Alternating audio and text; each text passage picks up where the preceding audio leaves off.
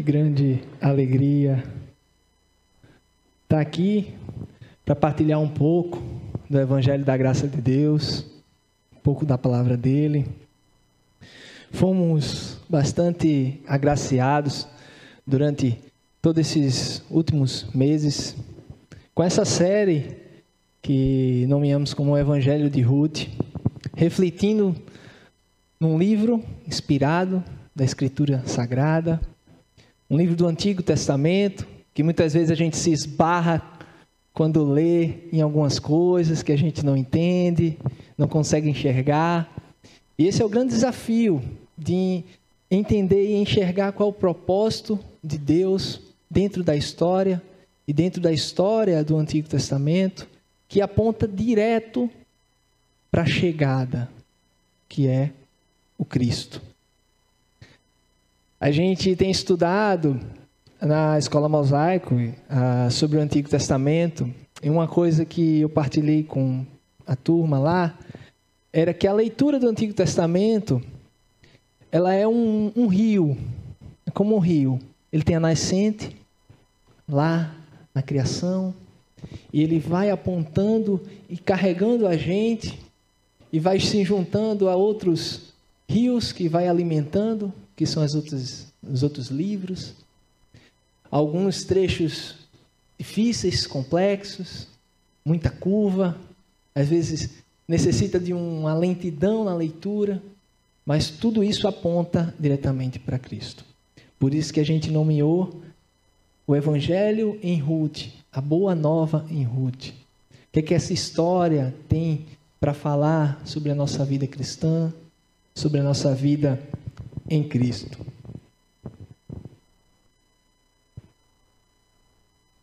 E assim começamos a caminhada, entendendo um pouco do livro, do panorama do livro de Ruth, que está no período dos juízes, num período muito complicado na vida do povo.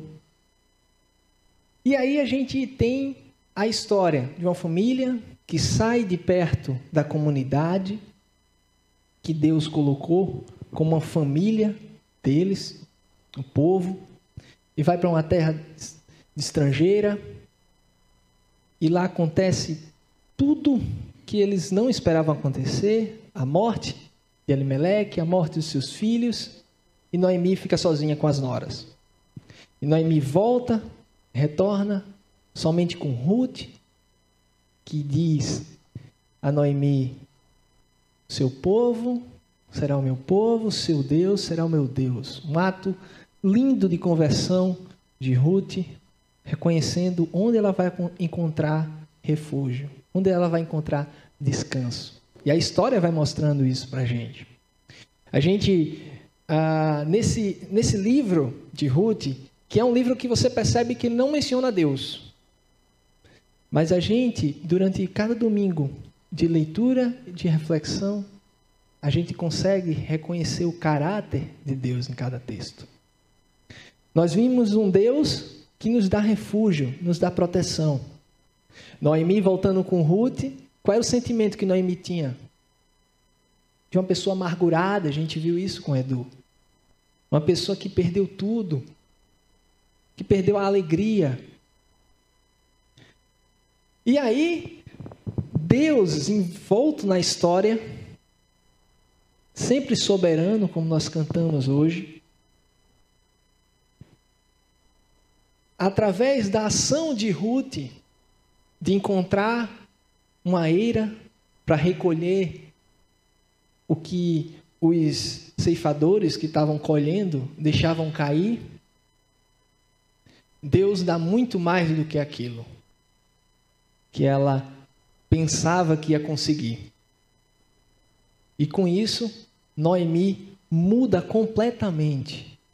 Começa a falar bênçãos a Boaz, que ajudou Ruth, com muito mais do que Ruth tinha colhido. A gente até viu na semana passada com o Rômulo, que falou que é como se fosse um, um garrafão de água cheio e ela teve que carregar. Então era muito mais do que ela esperava. E era a graça de Deus ali, o Deus protetor, um Deus que acolhe. E Noemi, junto com Ruth, estavam sendo acolhidas novamente dentro da comunidade.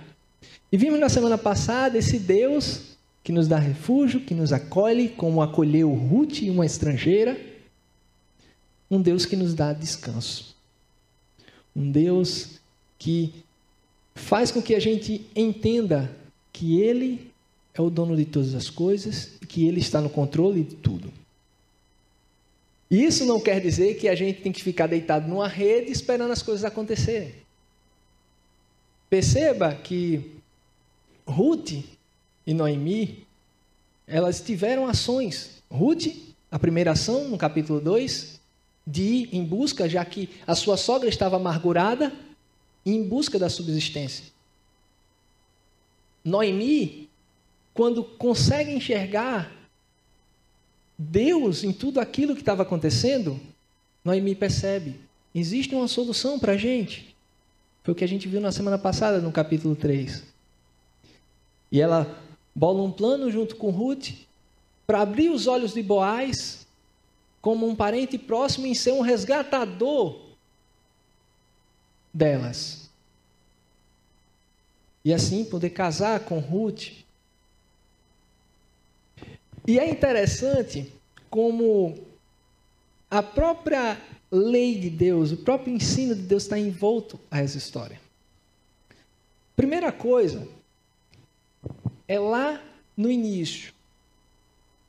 Quando Ruth vai pegar as, as sementes, não, a, a, o resto que ficava dos ceifadores, aquilo que acontece ali é uma lei que Deus passou para Moisés, Moisés passou para o povo, ensinando para eles o que eles deveriam fazer quando eles estiverem colhendo na terra que Deus deu para eles.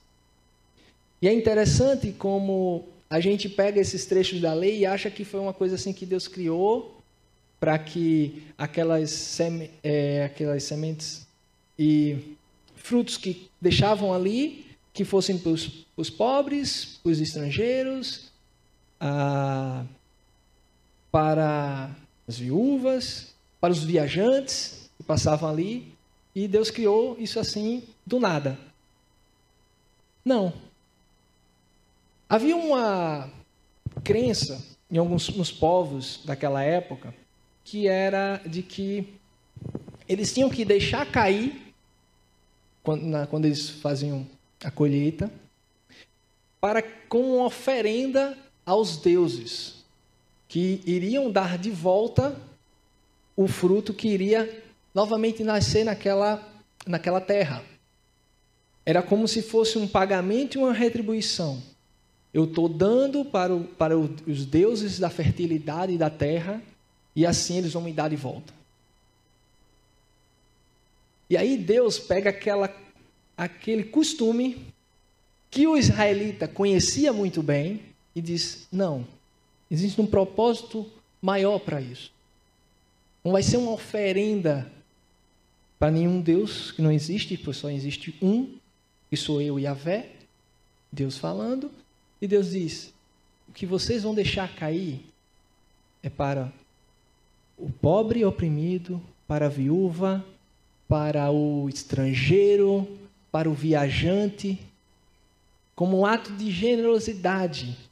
Você está fazendo pelo próximo, por aquele necessitado, é a mesma coisa que você está fazendo para Deus. E é isso que ele coloca na cabeça do israelita.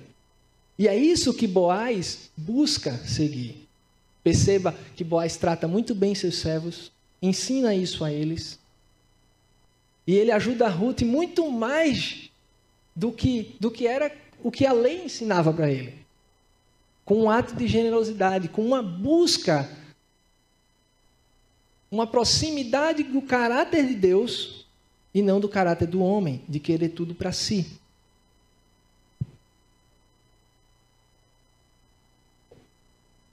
É como Boaz tivesse na cabeça um, um provérbio. Lá no capítulo 11, verso 25, diz assim: A generosidade prosperará, quem dá alívio aos outros, alívio receberá. A prosperidade vem do ato generoso. E não do ato de fazer algo para, para ter uma coisa em troca. E sim, somente o ato de dar. E é um pouco disso que a gente vai entender hoje. A gente vai ver um Deus que é generoso, que nos ensina a ser generoso. E através dessa generosidade de Deus,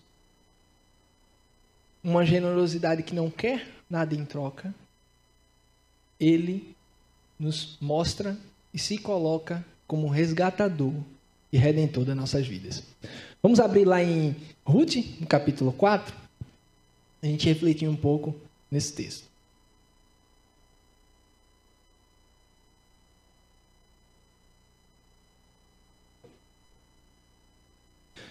Antes de, de lermos o início de Ruth, a gente terminou quando uh, Ruth volta, depois da conversa com Boaz, que Boaz diz: Ó, eu não, não posso ser o seu resgatador no momento, pois tem um parente mais próximo do que eu, e eu preciso conversar com ele e vou resolver isso. E é interessante que essa questão do, do descanso que a gente falou é justamente a ação. Eu falei da ação de, Ru, de Noemi e agora a ação de Ruth.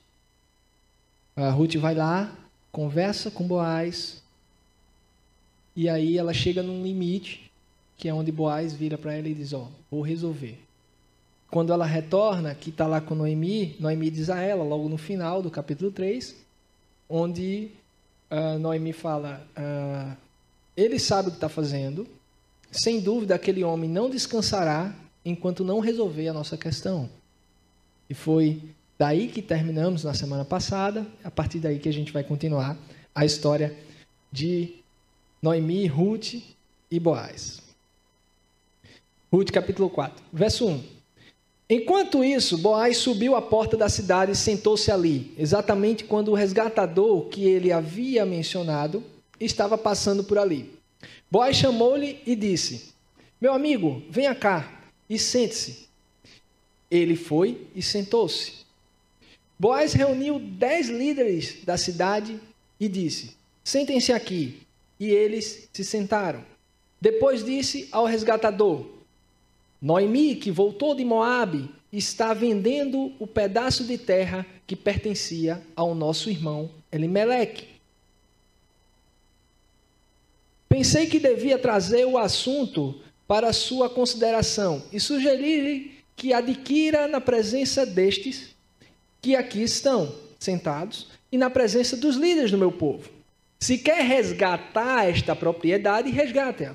Se não, diga-me para que eu saiba, pois ninguém tem esse direito a não ser você e depois eu. Eu a resgatarei, respondeu ele. Antes da gente continuar para o verso 5, vejam só. Boaz vai lá para a porta da cidade, encontra o resgatador anônimo, porque o nome não é mencionado, tá bom? E eu vou o tempo todo falar desse resgatador anônimo, tá? E senta para conversar com ele. Eles tinham o costume, naquela época, na porta da cidade, de reunir ah, os líderes, os anciões e, e parte da comunidade para tomar algumas decisões para que ah, tenham testemunhas aquilo. E, e, e, é bom que a palavra que chama é assembleia, lá no Antigo Testamento. Então, reunia a assembleia do povo ali na porta da cidade para servir de testemunha para alguma decisão que estava ocorrendo lá, para algumas vezes para algum julgamento. E eles se reuniam na, na, nessa assembleia.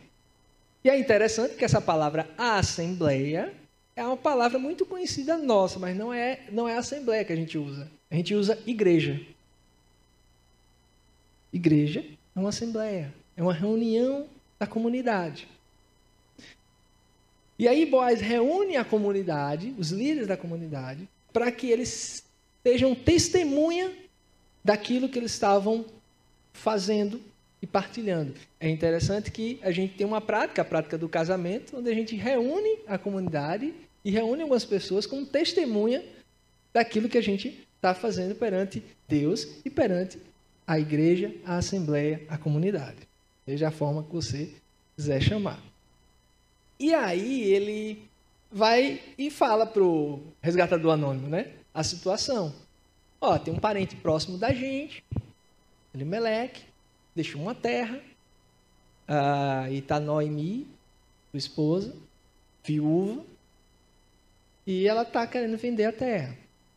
Essa prática de vender a terra em Israel não era o que Deus queria que os israelitas fizessem. Por quê? Porque a terra foi dada para eles, através a, a, da soberania de Deus.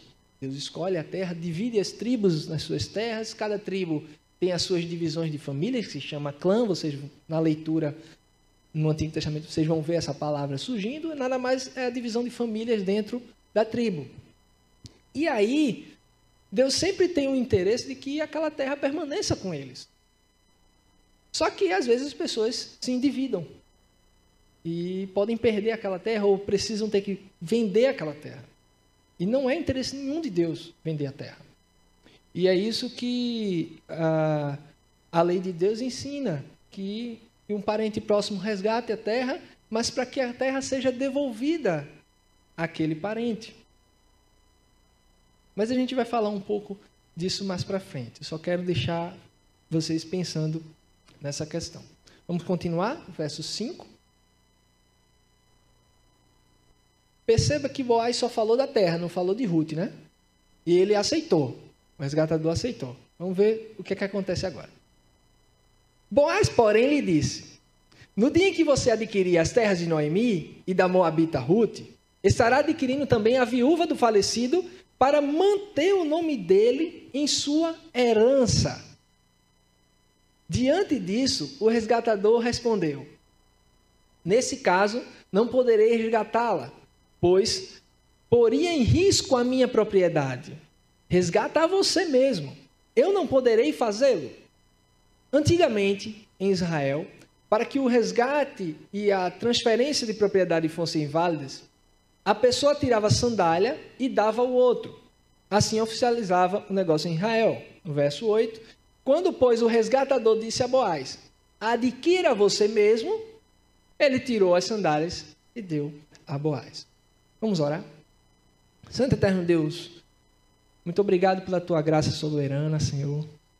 Muito obrigado por tudo que tem feito por nós. Muito obrigado pela liberdade que temos de poder podermos ler e meditar na tua palavra e nos ajuda a entender o que tu quer falar para os nossos corações, para que a gente saia de alguma maneira diferente daqui e possa colocar em prática lá fora cada desafio teu, cada ensino teu para nossas vidas. É isso que te pedimos, te agradecemos por tudo em nome de Jesus. Amém.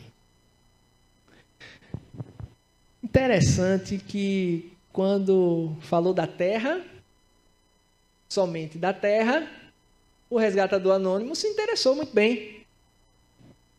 Por quê? Vamos entender por quê. A terra, ela pertencia a Elimelec, já falecido, e deveria pertencer aos seus filhos, também falecidos. Então só tinha Noemi e Ruth. Ruth é uma estrangeira. Boaz só tinha chegado para falar da terra.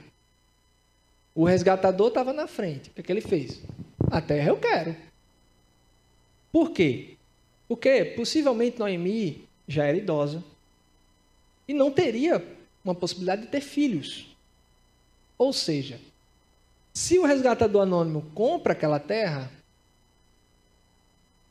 passar o tempo, Noemi não ter filhos, morrer, e Ruth ali, uma estrangeira ali, perdida no meio, aquela terra torna a fazer parte do anônimo, do resgatador anônimo. E aquela terra pode ser dividida entre os filhos daquele resgatador anônimo. Ou seja, a família de Elimelech some. E esse não era o interesse de Deus. Por isso que surgem ali em Levítico 25, número 35, a, a, essa as leis relacionadas ao resgatador. E são várias. Uma das mais conhecidas é a lei do levirato, que é a questão do, da morte do irmão, que aí o, o outro irmão vivo, mais próximo, ele casa com a viúva para dar continuidade à família do irmão, porque o primeiro filho dessa junção do cunhado não é como se não pertencesse a ele, o irmão que casou com a viúva, e sim com o irmão falecido. Ou seja, se Noemi tivesse um filho, tivesse possibilidade de filho, mesmo o, o resgatador anônimo comprando aquela terra, e perceba que a palavra é resgate, ele está resgatando, ele está pegando de volta e devolvendo. Porque parte da lei fala, não só fala só dessa questão do casamento, mas fala da questão da terra como propriedade, fala da questão da escravidão como dívida. Se eu tenho uma terra, perdi a terra por conta de uma dívida, ou eu vendo a terra para quem eu perdi, ou eu me vendo como escravo. Aí Deus vem ensinar ao povo o quê? Você, como próximo, como irmão dele, não pode deixar com que a terra seja vendida e também não pode deixar com seu irmão se torne escravo. Então você vai lá e vai pagar essa dívida para que seu irmão seja resgatado. Opa. Aqui, ó. Texto lá em Levítico. A terra não poderá ser vendida definitivamente, porque ela é minha. Isso é Deus falando, tá? E vocês são apenas estrangeiros e imigrantes.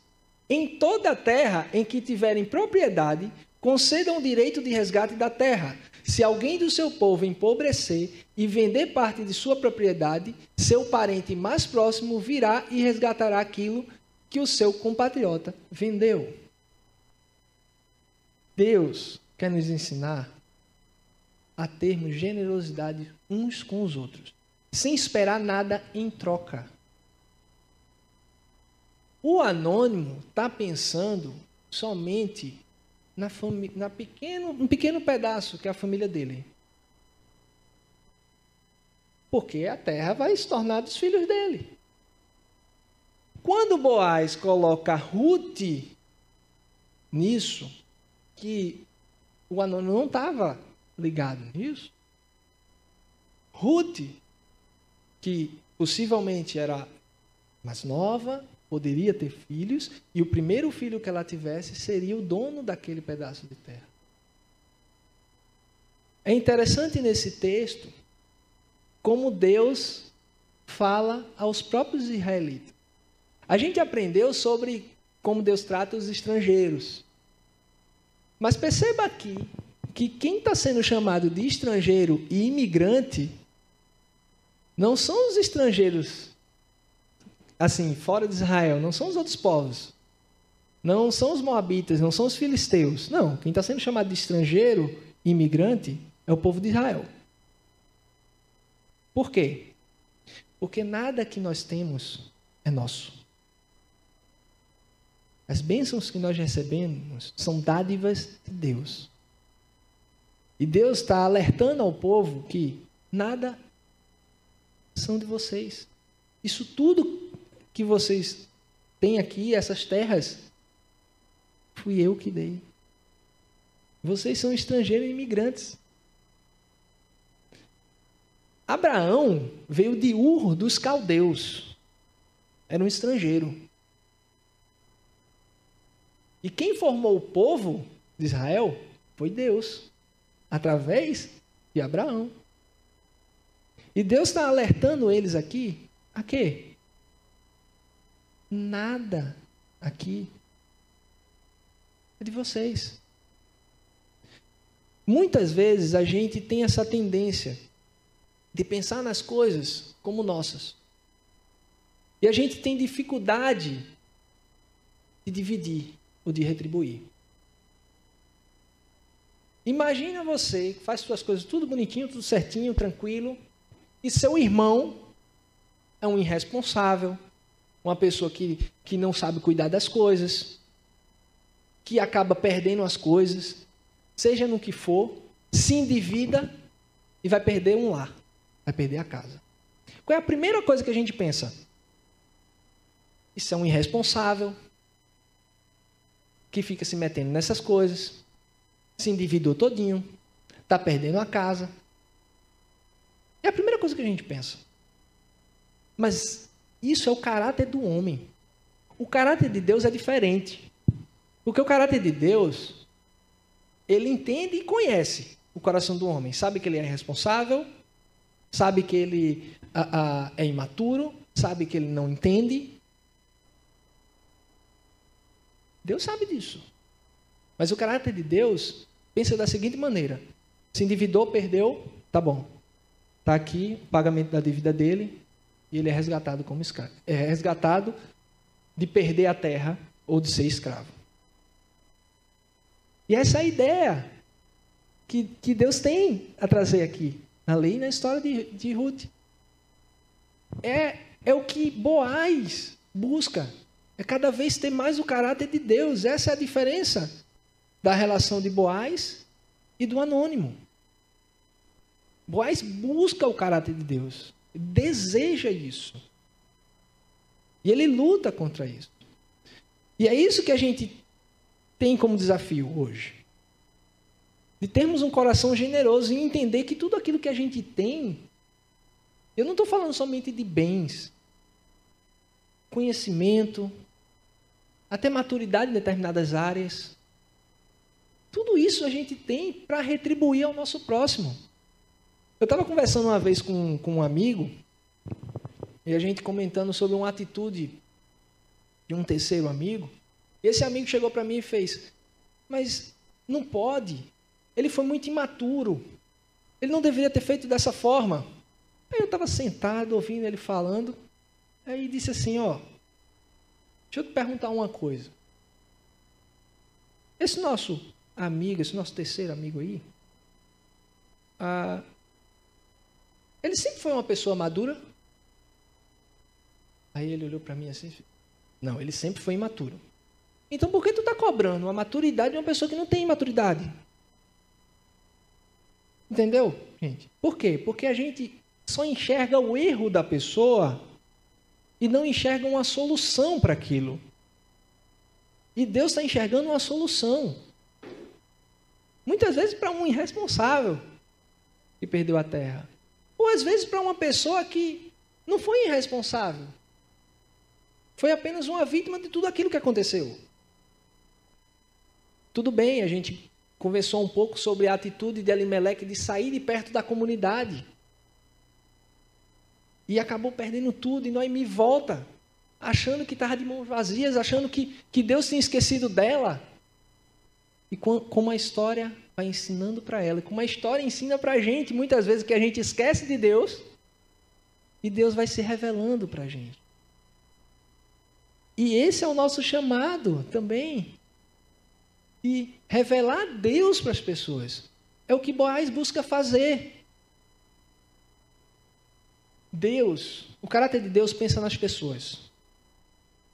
O caráter do homem pensa em negócios. O caráter de Deus pensa numa relação sem retorno. A gente tem um problema enorme, porque tudo aquilo que a gente faz, a gente quer buscar um lucro. Seja o que for. O caráter de Deus pensa na comunidade. Né? A gente viu nesse texto. Aí, Deus pensa na comunidade. E eu vou adiantar um pouco esse texto de Levítico. Veja o que a lei fala. Se alguém do seu povo empobrecer e não puder sustentar-se, ajudem-no como se faz ao estrangeiro e ao residente temporário, para que possa continuar a viver entre vocês. Não cobrem dele juro algum, mas temam o seu Deus, para que o seu próximo continue a viver entre vocês. Meus irmãos, isso é muito belo. Porque Deus ensina ao povo de Israel como tratar o estrangeiro, como tratar o viajante muito bem. E com vontade de que, de que eles se sintam tão bem que não saiam dali e não saiam dali. E da mesma forma, ele fala das pessoas do povo, para que eles possam continuar a viver entre vocês. Essa é a ideia. A ideia do resgate da terra, a ideia do casamento com a viúva, tudo isso é para que o nome deles continue, para que aquela terra, a dádiva de Deus, prossiga. Isso é muito belo que Deus quer ensinar para a gente fazer. A gente tem pessoas ao nosso redor que necessitam daquilo que a gente pode dar. Às vezes, é somente 15 minutos de conversa. Uma hora de conversa num café. Mas tempo hoje é um negócio caro. Tempo hoje é um negócio caro. Quantidade de gente que eu vejo vídeos no YouTube, gente assim, falando sobre isso. Não perca seu tempo. Você pode usar esses 10 minutos para lucrar. Tudo isso revela o quê? O caráter do homem. Porque só pensa para si. E às vezes a gente não quer gastar uma hora da nossa vida, de um dia, para às vezes fazer uma ligação, sentar com uma pessoa pessoalmente, conversar, abraçar, entender o que, é quais são as necessidades das pessoas que estão ao nosso redor, da comunidade e o que é que a gente pode fazer por elas. Perceba que a lei e a história de Ruth, que está baseada nessas leis de Deus, nessas orientações de Deus, tudo em prol da comunidade, da permanência na comunidade, das relações uns com os outros. Isso nos torna a, a, a, e nos mostra uma generosidade comunitária. Deus é um Deus resgatador, um Deus redentor. É um Deus que nos ensina a sermos dessa forma.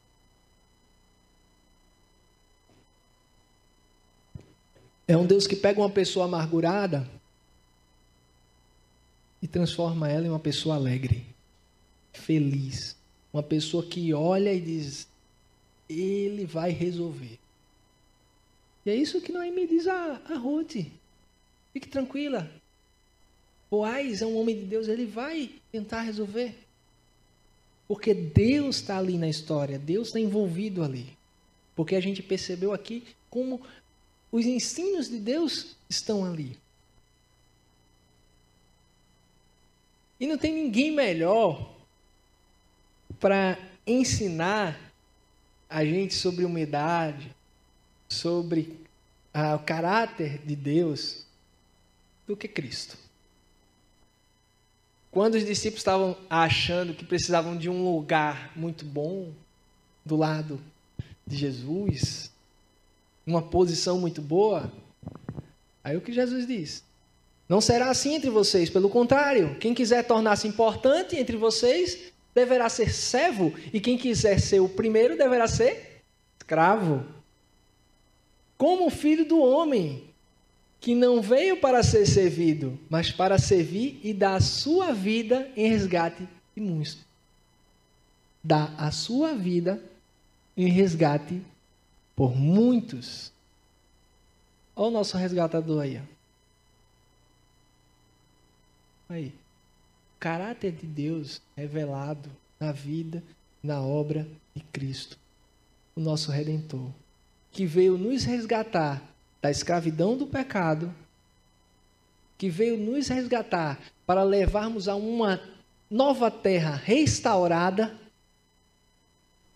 como Adão e Eva tiveram privilégio, num princípio, de viver uma comunhão plena com Deus. Quem pagou o maior preço? Quem pagou? Cristo. Isaías, profeta, o livro dele é repleto de citações que revelam a obra de Cristo. Isaías 53, né, que fala muito sobre, sobre esse futuro redentor que não tinha boa aparência, que não atraía, mas que seria desprezado, rejeitado pelos homens, mas que certamente tomaria sobre si as nossas dores. Próprio Cristo, em Lucas, lá no início, no capítulo 4, ele lá na sua terra, em Nazaré, ele cita Isaías. Ele cita o capítulo 58, 61, quando ele fala que o Espírito de Deus ungiu ele para levar as boas novas aos quebrantados, aos cativos, né, os escravos. Perceba como a lei de Deus, a história de Noemi e a obra de Cristo tá uni estão unidas em conjunto, revelando o verdadeiro caráter de Deus. Um caráter de alguém que é generoso ao ponto de dar sua vida. Isso é graça. É um favor imerecido. Como aquele irresponsável irmão da gente, que não merece. Eu vejo Deus olhando para a gente. E Paulo explica muito bem isso em, em, nos primeiros capítulos de Romanos. Que nós não somos merecedores. E Deus, por graça, deu, deu Cristo para morrer por nós. E muitas vezes nem dois minutos a gente quer dar para o nosso irmão.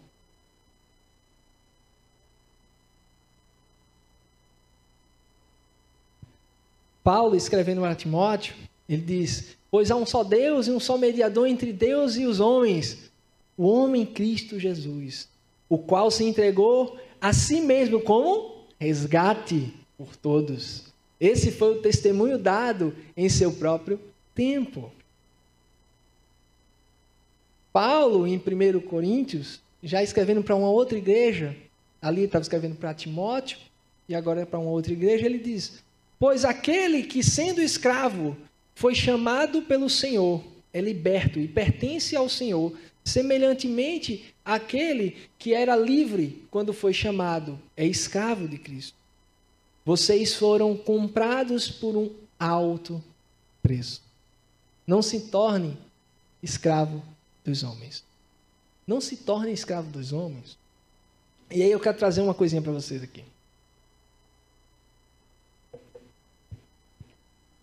Muitas vezes a gente tem que tomar certas decisões na nossa vida. Isso acontece muito ah, no trabalho, principalmente.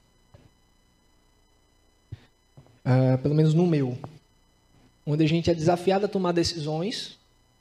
E nessas decisões, às vezes a gente não reflete se a decisão que a gente está tomando está baseada a buscar o caráter de Deus ou se está baseada a buscar o caráter dos homens. E muitas vezes a gente, quando busca tomar uma decisão, pensando em nós mesmos, pensando no caráter dos homens, a gente se torna escravo deles. Quando a gente se torna idólatra de nós mesmos, ou de outros, ou de uma instituição. Eu trabalhei numa, numa, empresa e era um consórcio. E, um dos, e uma dessas empresas do consórcio era uma empresa enorme, era uma empresa gigante de naipe internacional. Isso há 2010. E, e eu ficava, como eu era estagiário, eu ficava observando a, a, os profissionais dessa empresa e a visão dessa empresa. Gente, era muito triste. Era muito. Porque todos tinham um objetivo em comum. Né? Eu sou engenheiro civil, né, uma das minhas formações, e os engenheiros eles tinham a missão de construir um objeto. E a missão deles era a mesma, conjunta, construir aquela estação de tratamento de água. Mas o que era ensinado para eles dentro daquela empresa gigante. Era absurdo. Porque ensinava para eles que eles tinham que ser melhores, que eles tinham que ser grandes, que eles tinham que ser tá, tá, tá. Sabe como é que era a relação deles lá? Era um querendo destruir o outro. E eu ficava observando aquilo abismado. Engraçado que três a quatro anos depois, essa empresa é uma empresa que não é muito bem vista, não. Hoje. Mas muitos que vieram dali, hoje, alguns eu convivo, é impressionante como isso fica imbuído. E a gente se envolve com isso. Porque a gente quer muito desse, desse crescimento, desse caráter do homem. Quer muito ter para nós do que dividir com o próximo. E perceba que esse exemplo que eu estou dando de uma obra é uma obra muito importante de, de distribuição de água. E eles estavam pensando neles mesmos. O que Deus quer em nós é isso aqui, ó. Seja a atitude de vocês a mesma de Cristo Jesus, que, embora sendo Deus, não considerou que o ser igual a Deus era algo ah, que devia pegar-se mas esvaziou-se a si mesmo, vindo ser servo, tornou-se semelhante aos homens, e sendo encontrado em forma humana, humilhou-se a si mesmo, e foi obediente até a morte, a morte de cruz. Amém, meus irmãos? É isso aí. É o convite que Deus tem para nós. É esse o, o, o, o nosso desafio refletindo no, na história de Ruth, nesse início do capítulo 4. E daqui a pouco vai terminar em, em uma boa festividade de casamento.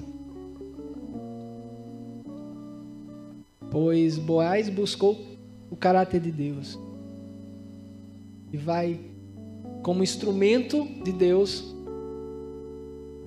dar a vida a Noemi e a Ruth. E esse é o nosso desafio durante essa semana e como a gente tem dado e lançado desafios para vocês a cada semana, esse é o nosso desafio. Primeiro, uh, pedir em oração que Deus revele para a gente a quem a gente deve doar algo. Para que a gente possa tirar um pouco de nós e retribuir ao nosso próximo. Talvez Deus já revele ou já revelou para você a, a pessoa ou as pessoas que precisam de você, que precisam da sua ajuda, que precisam que você seja um instrumento de Deus como um resgate a ele ou a ela. Amém? Vamos orar. Santo Eterno Deus, muito obrigado, Senhor. Obrigado pela tua graça e pela tua misericórdia por nós. Que possamos entender esse desafio que Paulo escreve muito bem em Filipenses. Que assim como o Senhor, mesmo sendo Deus, veio aqui servir a nós, veio nos ensinar, veio revelar o caráter de Deus e veio mostrar o quanto a gente precisa fazer pelo nosso próximo. Assim como Cristo fez por nós, que morreu numa cruz e se tornou o nosso resgatador e nosso redentor. E nós sabemos que Ele hoje vive e temos o privilégio de saber que Ele vive dentro de nós através do seu Espírito Santo. É isso que eu te agradeço. E é isso que eu te peço que nos encoraja a sermos cada dia mais doadores da tua graça e do teu evangelho. Em nome de Jesus. Amém.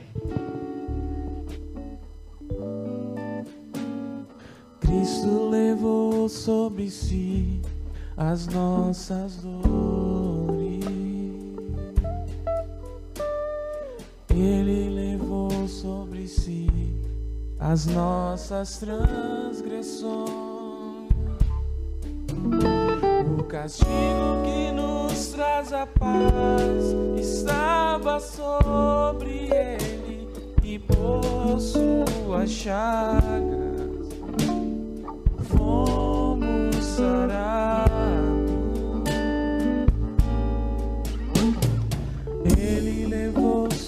Perdoe-se as nossas transgressões. Ele sofreu para que tivéssemos perdão. O seu sangue